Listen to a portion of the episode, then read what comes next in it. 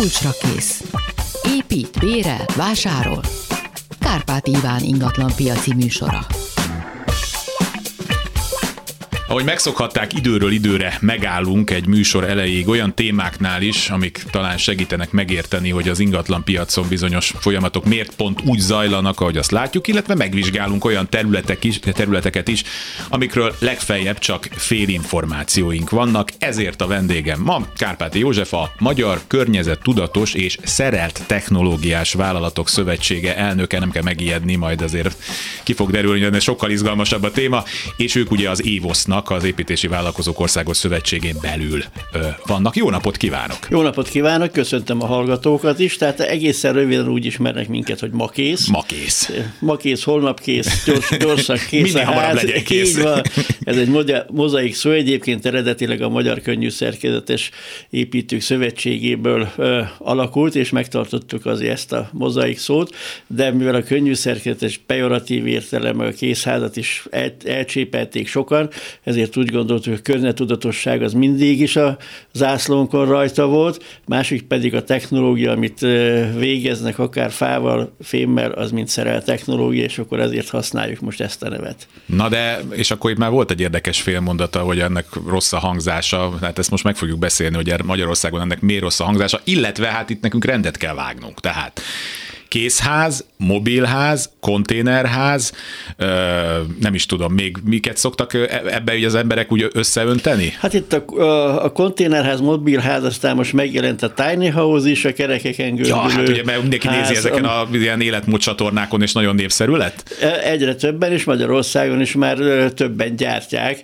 és telepítve is van Balaton környékén is van már tiny house, és készül több is, ami megint egy olyan lakhatási kategória, ami eddig Magyarországon teljesen szokatlan volt. Na, akkor kezdjük. Tehát készház. Mi a készház? Ez Európában, néhány országban szabvány szöveggel is rendelkezik, az olyan épület, ahol időjárástól függetlenül ipari körülmények között a épületnek a falai teljes magasságban és hozban üzemben állítják elő, hasonlóan a válaszfalakat, födémeket és a tetőszerkezetet, ezt egy speciális járművel az előkészített alapra kiszállítják, és ott legalább félkész állapotban összeszerelik. Tehát ez a klasszikus készház kifejezés, és ezt a szót egybeírjuk, hogy készház. És akkor Mi? itt van az a félreértés, hogy hát erről olvastam, a... hogy azt hiszik, hogy ja, jó, akkor egy ilyet berendelek, lerakom, semmi papírmunka, ez ugyanaz, mint hogyha nem tudom én. Bár mondjuk már aki egy kicsit van egy kis tapasztalata, tudja, hogy egy nem tudom, egy, egy tyúkolér is már különböző papírokat kell intézni, de nem, Magyarországon van egy ilyen az emberek fejében, hogy ja, oda valami beton alapot kiöntünk, rátesszük, azt jó napot kívánok. A kisebb méretű házaknál, tehát ez a mobilház, modulház, konténerház, elterjedt ez a dolog, hogy ezekhez nem kell építési engedély. Egyébként a 300 négyzetméter alatti házakra nem kell építés engedély, hanem egyszerű bejelentéssel működhet uh-huh. a dolog, ami azt jelenti egyébként, hogy sokkal több papírmunkával jár és felelősséggel, mint ha építési engedéllyel építünk egy házat. A helyi építési szabályzatot mindenképpen mindenkinek be kell tartani, tehát aki egy 20 négyzetméteres modulházat tesz a helyszínre, vagy egy 300 négyzetméteres ötszintes házat épít, az, azt is ugyanúgy be kell tartani. És ezek a tiny house-ok, tehát amiket... A tiny house ugye ott is lehet két kategóriára bontani, tehát az számít építménynek, amit egy helyszínre fixen letelepítünk és közműre kötünk. Tehát ez építmény, és különösen akkor, hogyha ez emberi tartózkodásra alkalmas építmény, akkor be kell tartani ezeket a szabályokat. Abban az esetben, hogyha ez ideiglenes jelleggel van telepítve, uh-huh. és ráadásul kerekei is vannak, akkor a jármű kategóriába tartozik, és, és azok a szabályoknak kell. kell. És azokat a szabályokat kell akkor betartani, akkor adott helyszínen ő parkol rövidebb vagy hosszú távon ez az épület. De alapvető különbség jogilag egy téglából épült ház és mondjuk egy ilyen készház között nincsen? Nincsen, tehát a építési jogszabály nem különbözteti meg a technológiákat. Az építési jogszabály követelményeket állít egy lakhatásra alkalmas építménnyel szembe, függetlenül, hogy fából, féből, uh-huh. téglából, betonból, polisztiról készül az a ház. Tehát itt a tűzvédelem, statika, életminőség, környezetre való hatás, energia, biztonság, ezeket kell betartani egy épülettel szembe, megvannak a megfelelő előírások, és a felelős műszaki vezetőnek a kötelessége, hogy igazolni tudja a követelményeknek való megfelelést.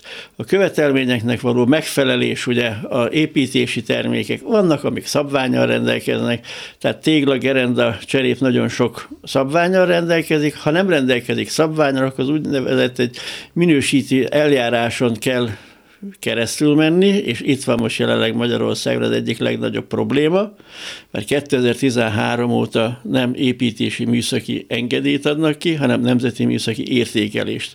Kettő között az az óriási különbség, hogy a úgynevezett éme, ami ez az építési műszaki engedély volt, ez azt határozta meg, hogy az építménybe beépíthető, engedélyezem a beépítést, és meg kellett nézni az építésznek, hogy akkor jó, ezt hova tudom beépíteni, és hogy fog működni. Most viszont értékelés van, ami azt jelenti, hogy nézik a borítólapját nemzeti műszaki értékelésnek, és ott van benne, hogy falak, válaszfalak, tető, szerkezet, ilyen van technológiával készült építési elemkészletének a vizsgálata. Yes.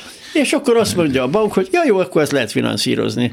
Biztosítasz, hogy lehet biztosítani. A megrendelő azt mondja, de jó, ennek van papírja, akkor lehet. De viszont 2013 óta illene ezeket a papírokat kinyitni, megnézni Nem csak belül, a borítót? nem csak a borítót, hanem belül is, mert az éménél engedélypapír megvan, rendben van, lehet építeni. Viszont itt meg kell nézni, és találkoztunk olyan papírokkal, amit engedélyként kezeltek, de ott benne volt, hogy E-kategória tűzvédelemben nagyon részt vesz, 10 perc alatt légszerkezeti elemként nem használható. Tehát értékelték, amit bevitt az illető, azt értékelték, hogy hát ebből kutyaol, vagy valami ilyesmi, az építhető, de lakásra nem alkalmas. Ja, Istenem. És ez kilenc év alatt nem ment még át a tudatban, még építészeknél Akkor sem. itt hívjuk fel a figyelmet, hogy nyissák ki ezeket, és olvassák Igen, el, hogy mik az előírások. ez kötelessége, az igenis Pláne. ez, ez, ez, ez nézze meg és értékelje, mert hát sajnos nagyon sok olyan építmény van, ami tönkre megy, repet, penészesedik. Volt olyan illető, aki azt mondta nekem, hogy jók ezek a házak, de időnként megnyílik, ki lehet látni a sarkokon, de jön a cég és összép húzza. Aha. Hát a háztól nem, nem ezt várjuk el. Na most épp ezért változtattunk nevet is, ugye, mert hogy a könnyű szerkezet, meg készházak, meg minden, és akkor az emberek általánosítanak, hogy ez a ház ilyen.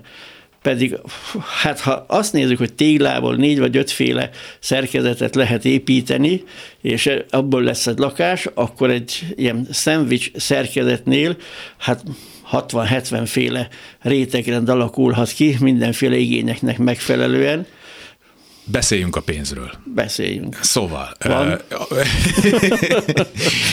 hát ez jó kérdés, és főleg a banki finanszírozás Igen. szempontjából a mai világban. Igen. Erről egy külön műsort is csináltunk, hogy ilyen kamatok mellett hogy lehet finanszírozni egy építkezést vagy egy lakásvásárlást, de sokaknak szintén azért a fejében, na jó, akkor ne, kicsit óckodom tőle, mert, mert bár mondjuk lehet, hogy még akkor nem járt Észak-Amerikában, ahol gyakorlatilag Hát csak így csak így építkeznek. és ott az a mobilitással is összefügg, stb. stb. meg a hagyományokkal. Na de a lényeg a lényeg, hogy az jár az emberek fejébe, hogy na jó, de ez biztos olcsóbb, hát ide nem kellene ilyen nem tudom hány kilós téglák, meg habarcs, meg nem tudom én micsoda, jó kell egy beton alap, de hát azt majd haverokkal kiöntjük.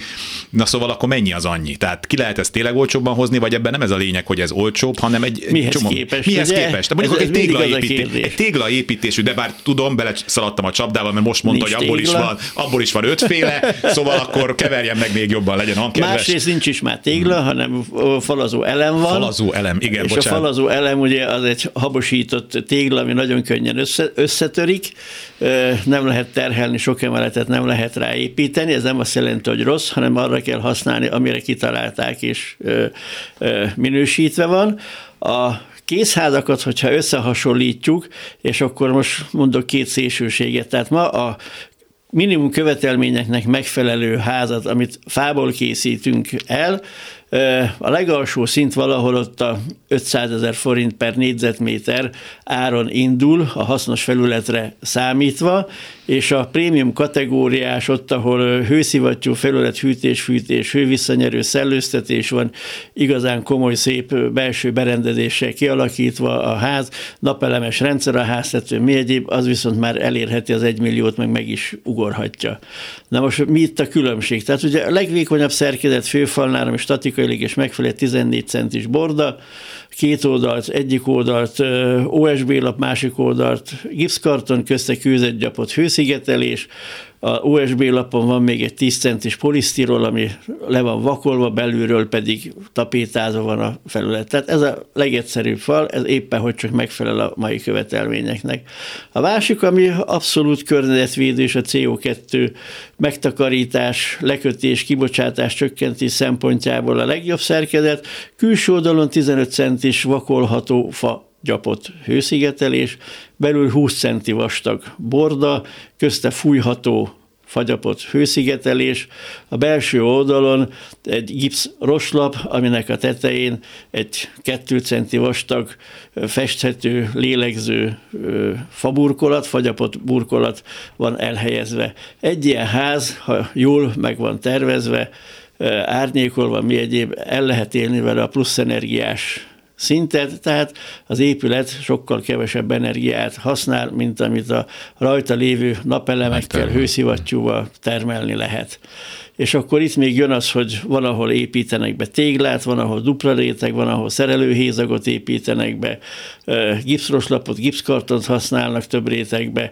és akkor az üveggyapot, kőzetgyapot, fagyapot, cellulóz hőszigetelés, tehát ez rengeteg-rengeteg összetevője van, és nagyon sok variációja De még mindig van. nem mondta meg, hogy akkor miért így? Miért nem a hagyományos, amit én téglának neveztem, de tudom, Igen. falazó elem, akkor miért nem az?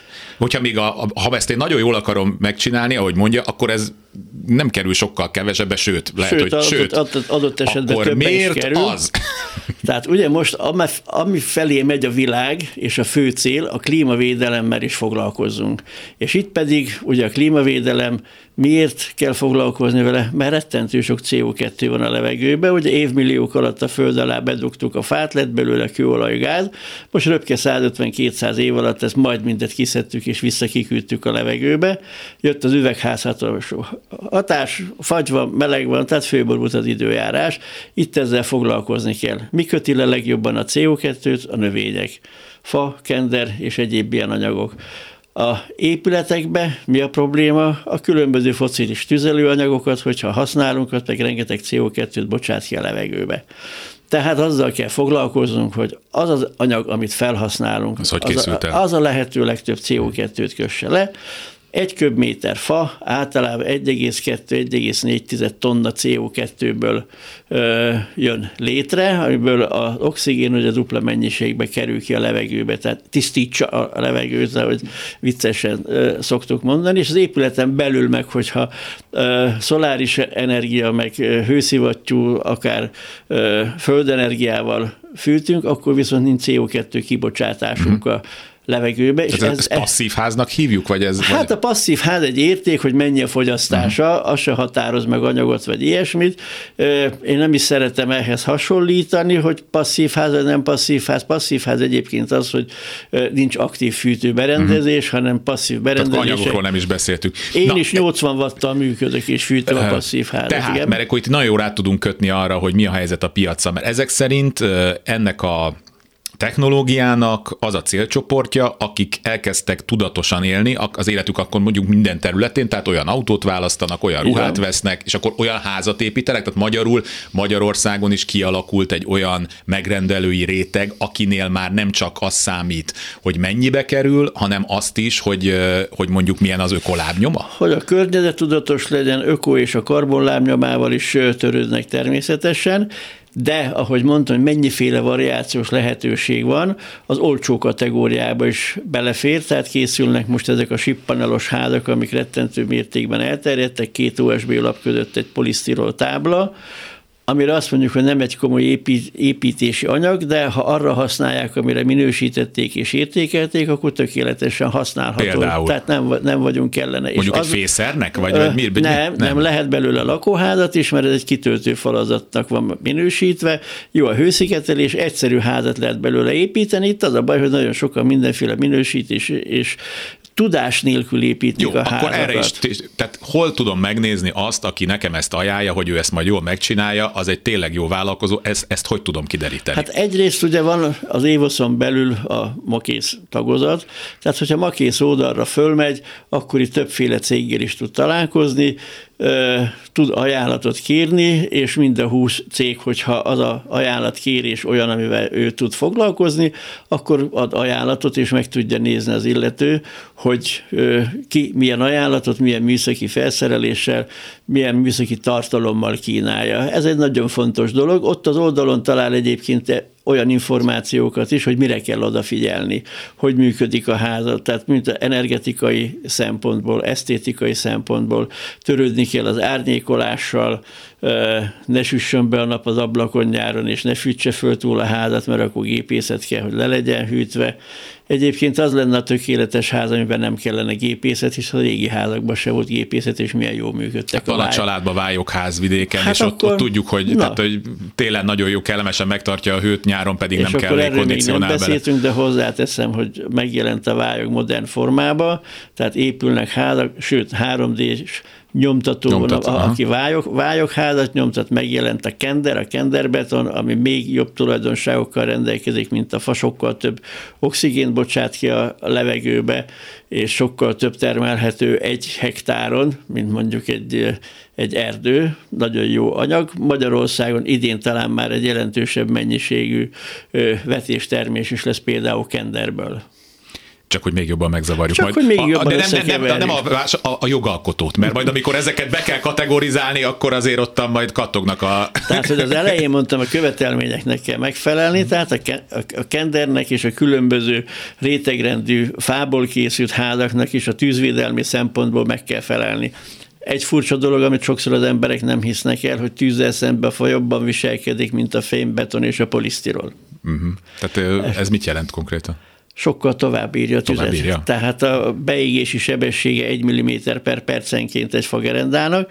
Másrészt, amikor a hő keletkezik egy, a lakás ugye mindig a mhm. bútor, a konyha vagy egyéb gyullad föl, akkor egy fekete réteg keletkezik a fán, ami egy hőszigetelő réteg, és nem igazából enged, hogy felmelegedjen a fa. Tehát nagyon sokszor Aha. van az, hogy kiég egy ház, és a faszerkezet ott áll teljesen tökéletesen. Ja, most így, így a híradó képeket fölidézem, akkor valóban. Tehát a faszerkezet az úgy adott, a többi az már régbe van omolva, és már rég beomlott minden. De nagyon érdekes dolgok ezek, amik, amikkel idáig nem foglalkoztunk, és mi küldetésnek érezzük azt, hogy ezzel foglalkozunk, és ezt terjesztük igényele valami extra törődést egy hagyományos házhoz képest ezek az anyagok, tehát hogy ezt mondjuk évente egyszer, nem tudom, mondok valami ügyeség, le kell kenni, vagy valami bármilyen... Igazából amivel foglalkozni kell, mint minden háznál, az, ami a külső időjárási körülmények között is van, tehát a fal felületek, így a nyilázároknak és a külső felülete és az ereszdeszkázat, azt azért négy-öt évente illik valamilyen védelemmel ellátni. Uh-huh. Egyébként, hogyha megnézzük, főleg a fakverházak, ez a Stuttgart, Strasbourg, vonalon, ahol a legtöbb fakverház épült, azok 4 500, 600, 700 éves épületek, és nem igazából. Még tartják magukat. És még tartják magukat, és még fogják is tartani. De ez is, tehát ez az anyag is, mert végül is fa, fa. És hát a legrosszabb, azért... de a legelterjedtebb használat a lucfenyő, az mindössze 600 évig őrzi meg alapvető fizikai tulajdonságát. Hát vagy Velence is tulajdonképpen milyen fákon is nyugszik ott. Vörös fenyő vörös nyugszik, de nem kell olyan messzire nem menni, kell. mert a keleti pályaudvar is vörös fenyő rönkökön van. Tényleg. Én még akkor voltam középiskolás, érettségiztem, mikor a metrót átadták, tehát én láttam a keletin az építkezést, ott az aluljárót kibontották, ott végig lehetett látni, hogy ilyen 80 cent egy méteres átmérőjű fenyő rönkök vannak a föld alatt, és arra van téve a keleti pályaudvarnak a faladata. Jó, hát az lett volna a következő kérdésem, hogy na de akkor meddig állnak ezek a házak, de hát akkor ezt, ezt nagyjából... Sokáig. Ezt nagyjából na most nem meg... akarok a beton ellen beszélni, de a betonnál általában 80-100 év a szilárdulás és 80-100 év a bomlás. Aha. Tehát akkor ott a sokkal veszélyesebb. Természetesen ott is vannak már mindenféle adalékok, de azt tudni kell, hogy a cementesek is törődnek azzal, hogy fenntartható fejlődésben részt vegyenek, és folynak a kutatások, hogy itt a nagyon drágán környezetszennyező módon előállított beton, amit megsemmisíteni se lehet a végén igazából, hogy egy más anyagot, egy biocementet kitaláljanak. Tehát a, a világ afelé megy, hogy azért próbáljuk már megvédeni a környezetünket. Egyébként CO2 nélkül nem is lehet élni, mert ez az életnek az alapja, csak most az a baj, hogy túl sok van egy helyen, másik helyen, ahol meg nem kell, ott meg nincsen. Arra van valamiként valami statisztika, hogy mondjuk száz épülőházból hány használ ilyen technológiát Magyarországon jelenleg? És mondjuk, és hasonlítsuk össze azt mondjuk 15 évvel ezelőtt mennyi hát, volt? Uh, én azt mondom, hogy büszke vagyok a következő adatra, tehát amikor elkezdtem én ezzel foglalkozni, 24 évvel ezelőtt bekerültem ebbe a szakmába egy véletlen folytán, akkor a családi házas piacon ezek a favázas építkezések 3 és 4 százalékot képviseltek, uh-huh. most viszont a családi házas kategóriába elértük a 20 százalékot. Ez komoly. Mi magunk makészesek természetesen nem tartunk a 20 százaléknál, de úgy néz ki, hogy sikerült megteremteni egy szakmát, amit érdemes is fejleszteni, és most egyetemekkel vagyunk kapcsolatban. Történetesen a Pécsi Tudományegyetem Műszaki és Informatika karán elindítottunk egy kézház ismereteket adó tanfolyamot, egy fakultatív tantárgyat, vagy egy környezettudatos tantárgyat, aminek pont az a lényege, hogy az ifjú mérnököket megtanítsuk és megértessük velük, hogy miről van szó, hisz megjelentek a építiparon belül a robotok. És bizony eddig a tervezők nagyon sokat terveztek, úgyhogy majd a helyszínen az ács megoldja, majd a kőműves megoldja a helyszínen, de ha az építész rosszat programoz be a robot, az egy rossz házat fog legyártani. Uh-huh nem mondhatom azt, hogy majd a robot majd a helyszínen gyárt valamit. És hogyha ezek a fiatalok átérzik ezt a dolgot, mind a környezetvédelem, mind a technikai, műszaki megoldás szempontjából, akkor jó házak fognak létrejönni. És akkor azt elárulhatjuk, hogy most ezután a beszélgetés után is rohan Pécsre, és Igen, az autómat gyakorlatilag le se állítottam, hogy, hogy, hogy elérje... még meg lesz itt a Bencúr utcában. hogy elérje, elérjem az órámat Pécset, de a Soproni Egyetemmel is van közös kapcsolat, sőt, múlt hét végén volt a közgyűlésünk, egy háromnapos közgyűlés, ahol rengeteg témát vetettünk fel a fejlesztés, kutatás, fejlesztés területén, ugyanis hazai fa van bőven, bárki uh-huh. azt mondja, hogy ja Istenem, kivágnak egy fát, akkor környezetromboló, nem, erdészek úgy mondják, hogy fűrész által nő az erdő, tehát azt ritkítani kell, gajazni kell, azokat az anyagokat fel kell használni. Jelen pillanatban 13 millió köbméterből körülbelül 3 millió pusztul, 4-5 milliót használunk fel, és 4, 4 millió körülé az a mennyiség, ami nettó növekmény. Még egy millió köbmétert fel lehetne használni éves szinten Magyarországon, és ezt a kutatást szeretnénk, hogy hárs, panonnyár, szíl, fűz, akác, melyik fából milyen építési terméket lehet előállítani, hogy a jól feldolgozott és készházhoz használható fa szerkezeteket ne Németországban meg Ausztriából fuvarozzuk ide, és püfögjük ki a CO2-t a levegőbe, amivel meg el, elhozzuk lekötve, közben meg az autó meg Igen, hát ez tehát... általában. Ez, mint az az elektromos autó, amiben szénerőműben állították el, az áramot gyakorlatilag eltettük máshová. Gyakorlatilag két percünk marad, de erre még rá akartam kérdezni, Na. és ez megérne többet. Tehát ugye ez a, egy mondat erejéig szó volt ez a 3D nyomtatás, és most már naponta lehet Igen. találkozni olyan hírekkel, hogy, hogy nem az, hogy készház is valahol legyártják, hanem ott helyben ott kinyomtatják. Ilyen nyomtat... Magyarországon lé- létezik már? Persze, van, van már nyomtató, tehát ősszel tengődön lett bemutatva a vályog 3D nyomtató, tehát vályogházat nyomtat Örülök. a régi tudással, egy ilyen üreges szerkezetet nyomtatott, a belsejébe pedig kenderrost hőszigetelést kell tenni, vagy szalmát. Ez hogy képzeljük el, hogy mint egy ilyen, mert szerintem már sokan láttak 3D nyomtatót, ami mondjuk egy asztalon elfér, ezt most nagyítsuk föl egy hatalmas ezt nagy, kis fúvókára. És, és egy, ott... egy állvány szerkezet, ami a, a háznak, vagy amit éppen nyomtatni akarnak, azt körbeöleli, és a kar pedig a programnak megfelelően mozog, és egy hurkát nyom ki. És mennyi idő alatt készül így? Mennyit nyomtat ki egy hát házat? lassabban, tehát három nap alatt nyomtat ki egy házat. alatt egy házat? Hát ez... Hát egy kész házat. Ha szuper. elkezdünk 7 órakor építeni, akkor délben állnak a falak, délután ja. pedig, pedig fönt van a tetőszerkezet. Tehát van vele feladat, nyilván fog ez még tovább fejlődni a, a technológia. Nagyon nagy előny az, hogy bármilyen formát, tehát a, a művész lelkek tudnak vele játszani rendesen. Hát mert hát akkor a moméra is lehet majd menni tanítani, hogy, hogy még kreatívabbak igen, legyenek. Igen. Kárpáti József a MAKÉSZ, tehát a Magyar Környezetudatos és Szeret Technológiás Vállalatok Szövetségének elnöke volt itt velem, szerintem fogunk még találkozni. Köszönöm, hogy itt volt. Nagyon szépen köszönöm, és szívesen jövök. Kulcsra kész. A magyarországi építőipar 2016-tól folyamatosan növekedési pályán volt, mondjuk úgy 22 végéig, de csak hogy lássuk, hogy honnan indult ez a folyamat.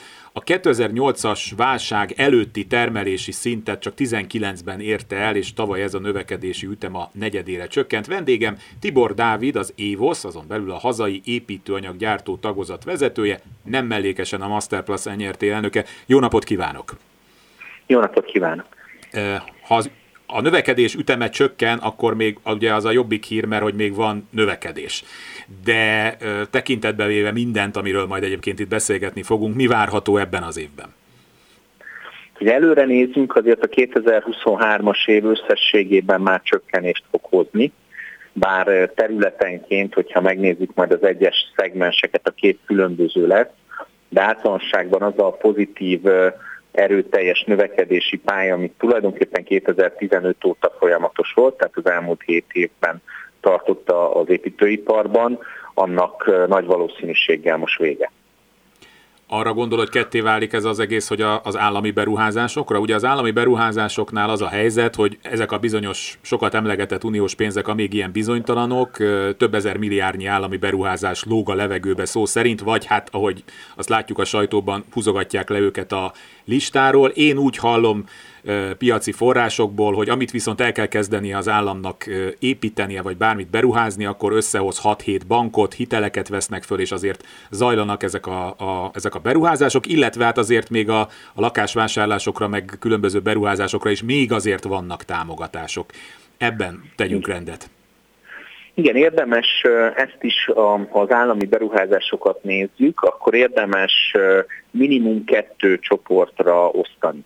Az egyik az ugye Lázár János minisztériuma megalakulása után tavalyi év közepén már bejelentette, hogy igen jelentős, több mint 5000 milliárd forint értékű projektet leállít az állam. Ennek, ennek még nem volt köze az uniós források körüli húzavonához, ez még egész egyszerűen a, a magyar költségvetési lehetőségeknek a beszűkülését jelentette, és annak hatására történt meg, ami, ami jó hír volt, hogy olyan beruházás, ami már elindult, és aminek már kvázi az első kapavágások megtörténtek, a kivitelezése folyamatban volt, olyan beruházásokat a magyar állam nem állított le, és emiatt 2023-ban, sőt 2024 első felében, bocsánat, 2022-ben és 2023 első felében is gyakorlatilag ezek a beruházások zajlanak, és hát folyamatosan futnak ki. Ezért az igazi nagy gödör az állami beruházások terén az inkább az idei második felében és a 2024 éves évben várható.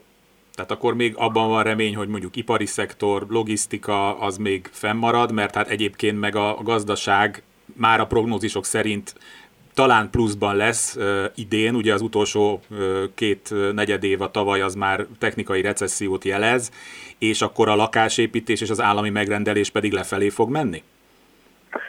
Hogyha a vállalati szektort nézzük meg, ott is azt gondolom vegyes a kép. Egyrészt a ön által is említett Európai Uniós források, azért azok nagy mértékben a hazai tulajdonú, inkább KKV szektor közepes méretű beruházásai tudják erőteljesen mozgatni, vagy pedig, hogyha nincsenek, és ugye jelenleg igazán nincsenek, akkor erőteljesen lassítani. Tehát abban a szegmensben, ami a, a, a hazai tulajdonú vállalkozások beruházásait illeti, ott is mindenképpen csökkenésre számítunk. Viszont van, a, van egy másik típusú terület, a nagy beruházások, és nem csak a sajtóban sokat szereplő mondjuk Debreceni beruházás vagy az akkumulátorgyárak, hanem úgy általánosságban azok a nagy befektetői projektek beleértve ide a Mercedes bővítést, a BMW gyárépítést, és ennél kisebb, de jelentős multinacionális vállalati beruházásokat, ezek egyértelműen erősek, és ezek futni fognak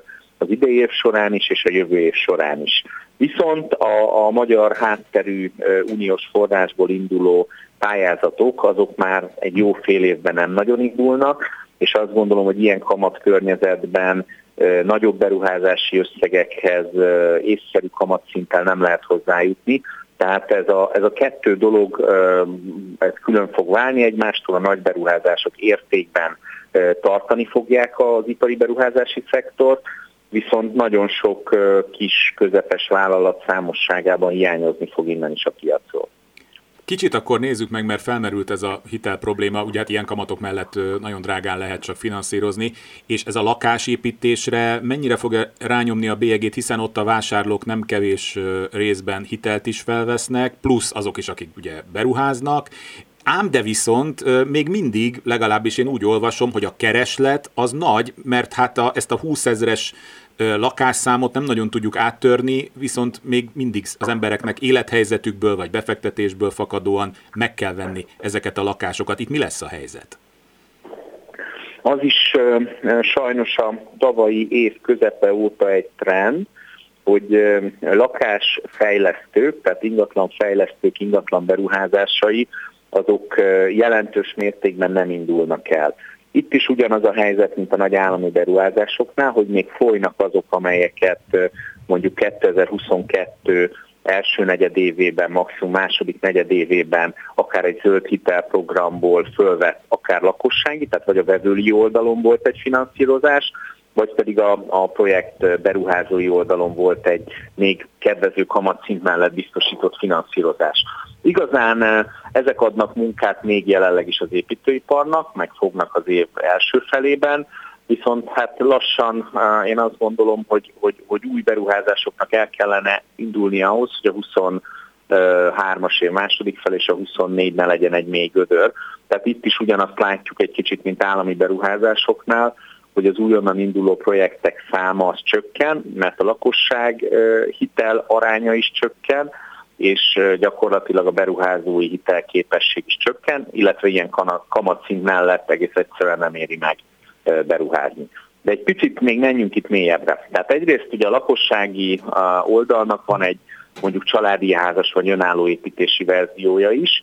Itt azt gondolom, hogy egy fokkal jobb a helyzet. Egyrészt a falusi csok támogatási rendszere meghosszabbításra került, megmaradt azokon a településeken, ahol még mondjuk alacsonyak, tehát nem a nagyvárosok vonzás körzetében, hanem tényleg kevésbé népszerű kis településeken, ott még mindig alacsonyabb áról lehet ingat, terket vásárolni, és alacsonyabb áron is lehet munkaerőt is találni. Szóval ott látunk egy mozgást, illetve azoknál a vevőknél is azt gondolom a lakáspiac stabil maradhat, akik nem hitelből, hanem anyagilag erősebbek, és a saját lakásukat, házukat, családi házukat építik föl. Itt, ami szintén kiesett a piacról, az a befektetési célú lakásvásárlók egy jelentős része, mert ilyen magas állampapírhozamok mellett azt gondolom szűkült egyértelműen azoknak a köre, akik pénzügyi befektetésként lakó, lakóingatlant vásárolnak. Na, nézzük azt a területet, amire ön nagyon-nagyon jól rálát, ez maga az alapanyag, ezeknek a gyártása és ezeknek az árai. Az elmúlt években, amikor mi is beszélgettünk egymással, ugye az egyik legkiemeltebb és legnagyobb probléma ez ugye ez a cement. A cementnek a, az ára az elmúlt két évben majdnem 50%-kal drágult, és hát más területen is majd segíteni fog, hogy mennyire, de hát nyilván egy, egy csempe az most nem annyiba kerül, mint két-három évvel ezelőtt. Ebben mi várható idén?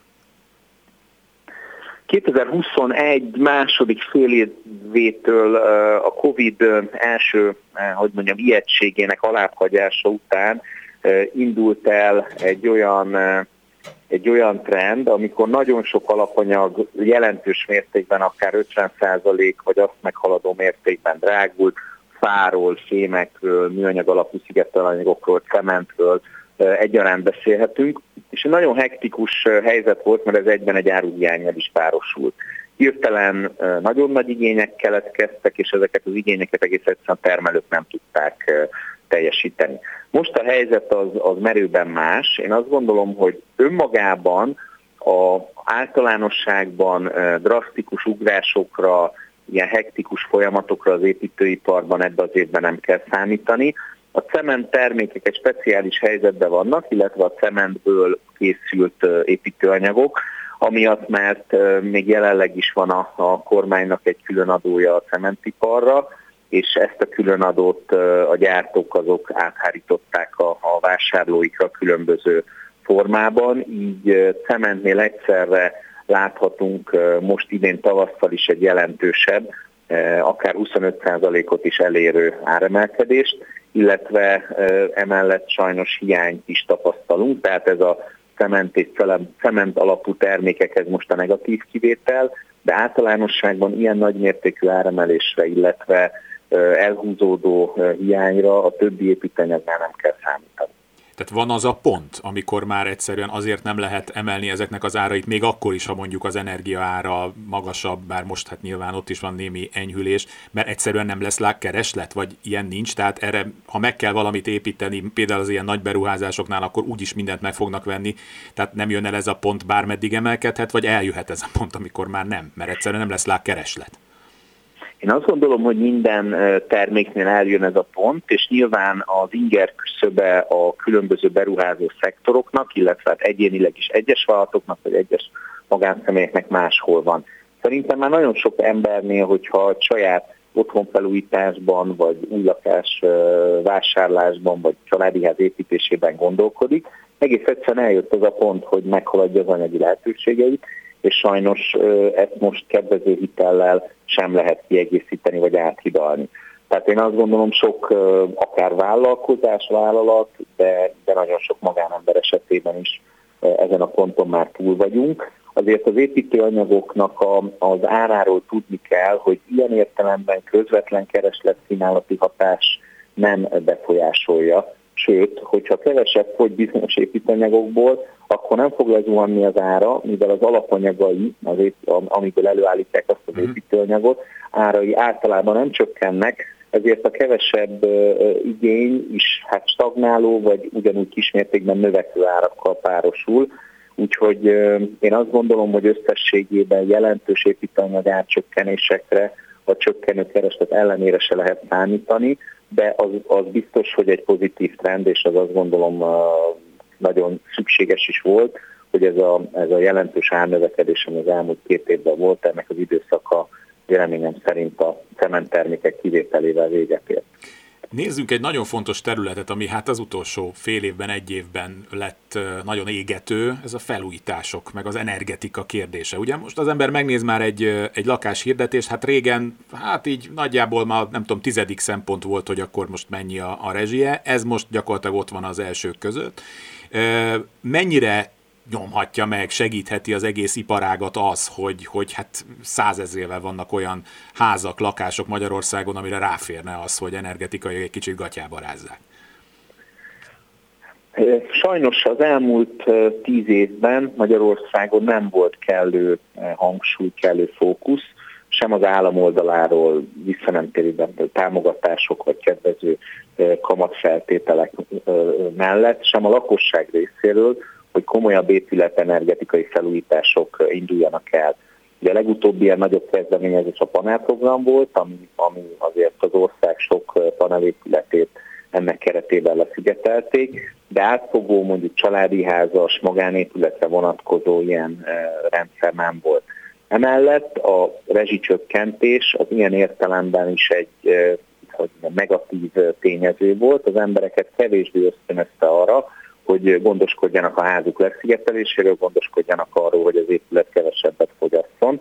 Úgyhogy sajnos ennek eredményeként már eljutottunk oda, hogy Magyarország a régióban, és itt csak, hogyha a közvetlen régiónkat, mondjuk Csehország, Lengyelország, Szlovákia, Visegrádi országokat nézzük, akkor nagyon-nagyon messze le van maradva mögöttük az épület állomány energia, energetikai szigeteltségét illetően.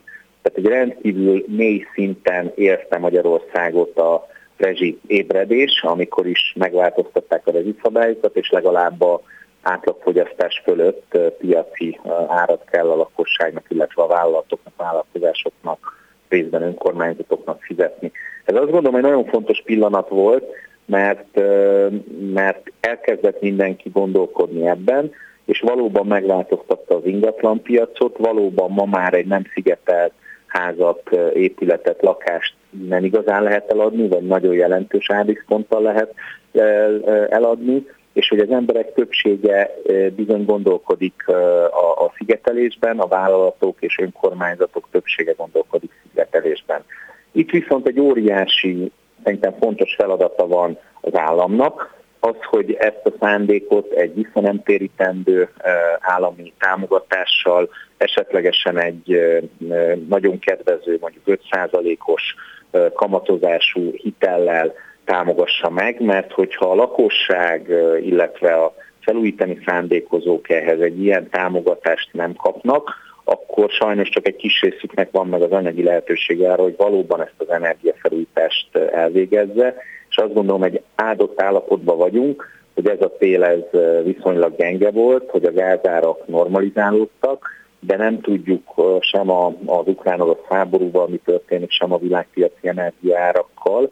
Úgyhogy én azt gondolom, hogy ezt az évet feltétlenül ki kellene használni, és az EU-s forrásokból a magyar kormánynak a magánépületek és a vállalatok épület energetikájára is kellene tudni forrásokat adni.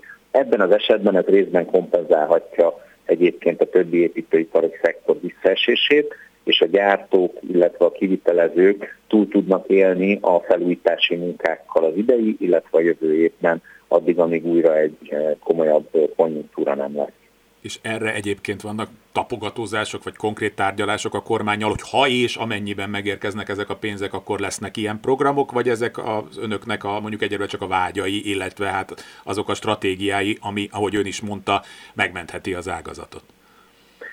Az évasz ezzel kapcsolatban letette a javaslatait a kormány asztalára. Én nagyon bízom benne, hogy ez nyitott fülekre talál, és a, a, az épület energetikának a az állami eh, épületeket, iskolákat, önkormányzati épületeket érintő része eh, már be is került a programba. Igazán, amit, amit nagyon eh, forszíroznánk, és reméljük, hogy ez is meghallgatásra kerül, az, hogy a magánépületek, magánszemélyeknek is legyen egy ilyen program. Ugyanis nagyon-nagyon egyszerű, józan paraszt érte végig gondolva, a rezsicsökkentett áron az állam lenne a legnagyobb nyertese hogyha ezek a, ezek a házak, ahová az alacsony magyarországi rezsijáron érkezik a gáz vagy az áram, ezek jóval kevesebbet tudnának fogyasztani.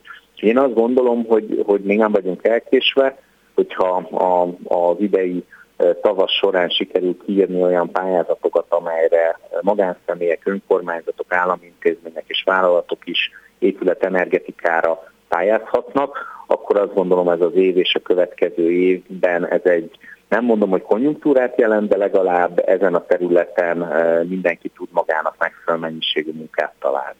Hogy nézem az adatokat, annak ellenére, hogy ilyen zilát, hektikus ez az egész piac, mint annyi minden más, de még itt is elég feszes a, a munkaerő, tehát hogy továbbra is munkaerő hiányjal, és hát tegyük hozzá jól képzett munkaerő hiányával küzdenek. Azt ön nagyjából tudja prognosztizálni, hogy ezek az új nagy óriás beruházások, mint például az akkumulátorgyár is, az, annak a megvalósításához külföldről kell majd hozni szakembereket, vagy egyszerűen kétkezi munkásokat? Azt gondolom, hogy az építőipar folyamatos szakember hiánya küzdött, és küzd jelenleg is, és annak ellenére, hogy azért csökken a megbízások a száma és a megbízások időtartama, annak ellenére ez a probléma nem oldódik meg. Ennek a legfontosabb oka, hogy van egy igen rossz előregedési trend, tehát van egy olyan trend, hogy a fiatalok közül nagyon kevesen választják az építőipari szakmunkát, pedig jó fizetést lehet kapni, és hogy egyre modernebb, egyre inkább azt gondolom, hogy egy mai fiatal munkavállalónak is vonzó körülményeket lehet az építőiparban is találni, de sajnos ez a, ez a tény, és a, az idősebbek közül pedig hát sokan hagyják abba, vagy öregednek ki a szakmából. Úgyhogy egy folyamatos szakemberhiány van, és hát ezeknél a nagy beruházásoknál az sem egy pozitív jelenség, hogy lehet, hogy részben ennek is, ez is oka annak, hogy nagyon sok külföldi kivitelező jelenik meg, és ők nagyon sokszor, vagy hát jellemzően nem magyar munkavállalókkal dolgoznak. Úgyhogy én azt gondolom, hogy, hogy az építőipari munkahelyek a jövőben is hiányozni fognak, és azok a vállalatok, akik jó szakemberekkel rendelkeznek, azok ezeket a jó szakembereket nem fogják elengedni elbocsájtani, inkább a képzetlenebb, úgymond fizikai munkaerőt vagy segédmunkaerőtől válik meg minden cég először. Az jellemző volt az építőiparra is, hogy kétszámjegyű béremelések voltak évről évre, plusz nem is beszélve arról, még talán reálkeresetek is kétszámjegyűen növekedtek. Ha most valaki 15-20-25 százalékos béremelést adna, ha volna miből, nem tudom, akkor még épp hogy az inflációt eléri. Ezzel mit tudnak kezdeni a vállalkozások? Ilyen, ilyen helyzetben ez rendkívül nehéz helyzet elé állítja a vállalkozókat, mert a csökkenő megbízási mennyiség, illetve azért a magasan lévő épület, tehát építőanyagárak és épületkivitelezési költségek, ezek együttesen igencsak korlátozott lehetőségeket adnak, de tény és való, hogy egy 10 és 15 százalék közötti minimális munkabér emelkedéssel én azt gondolom mindenkinek számolni kell, ez egyes pozíciók esetében ennél magasabb is lehet. Úgyhogy arra számítunk, hogy, hogy ez az elvándorlás ez inkább a, a képzetlenebbek terén fog megtörténni, ott pedig azért, mert hát nincsen elegendő mennyiségű munka. Erre is mindig visszaszoktunk térni, mert ezt a témát ön is fontosnak tartja, és hát tekintettel arra, hogy a ön is ezen a területen vállalkozik, ugye ez, hogy ezt az egész sok szempontból kiszolgáltatott ipart mennyire lehet azzal segíteni, hogyha hazai vállalkozások jönnek létre, és nem vagyunk importra szorulva. Ebben hol tart az ipar, mennyire erős a hazai vállalkozások, mennyire erősek a hazai vállalkozások ezeken a piacokon, és ez merre tart ez a folyamat? A, az ő részesedésük növekedni, vagy csökkenni fog-e a következő időszakban? Azt gondolom, hogy a hazai vállalkozások az építőiparon belül a kivitelezés oldalán azért egy jó és erős pozícióban vannak. A, a, hogyha megnézzük az építőanyaggyártást, akkor ott sajnos jóval kisebb a hazai részarány, és itt egy fontos kormányzati cél is van, mégpedig az, hogy a hazai gyártású építőanyag az, az abszolút erősödjön, és az építésügyi minisztérium is ennek egy azt gondolom fontos törvénytervezetét készíti elő hazai építési törvény. Tehát zajlik egy fajta patrióta építésgazdaság kialakítása, ami az építőiparon belül a hazai vállalkozásoknak egy, egy pozitív trend és erőt tud adni. Tibor Dávid, az EVOS, a hazai építőanyaggyártó tagozatának vezetője, Masterplast elnöke volt itt velünk. Köszönöm szépen, hogy ezt elmondta nekünk, viszont hallásra. Köszönöm szépen a lehetőséget. Kulcsra kész. Kárpát Iván ingatlan piaci műsora. Ez volt a Kulcsra kész, a szerkesztő Kamasz László volt, technikus kollégám Kemény Dániel, a műsorvezetőt Kárpát Ivánt hallották, találkozunk egy hét múlva. Kulcsra kész. Kárpát Iván ingatlan piaci műsorát hallották.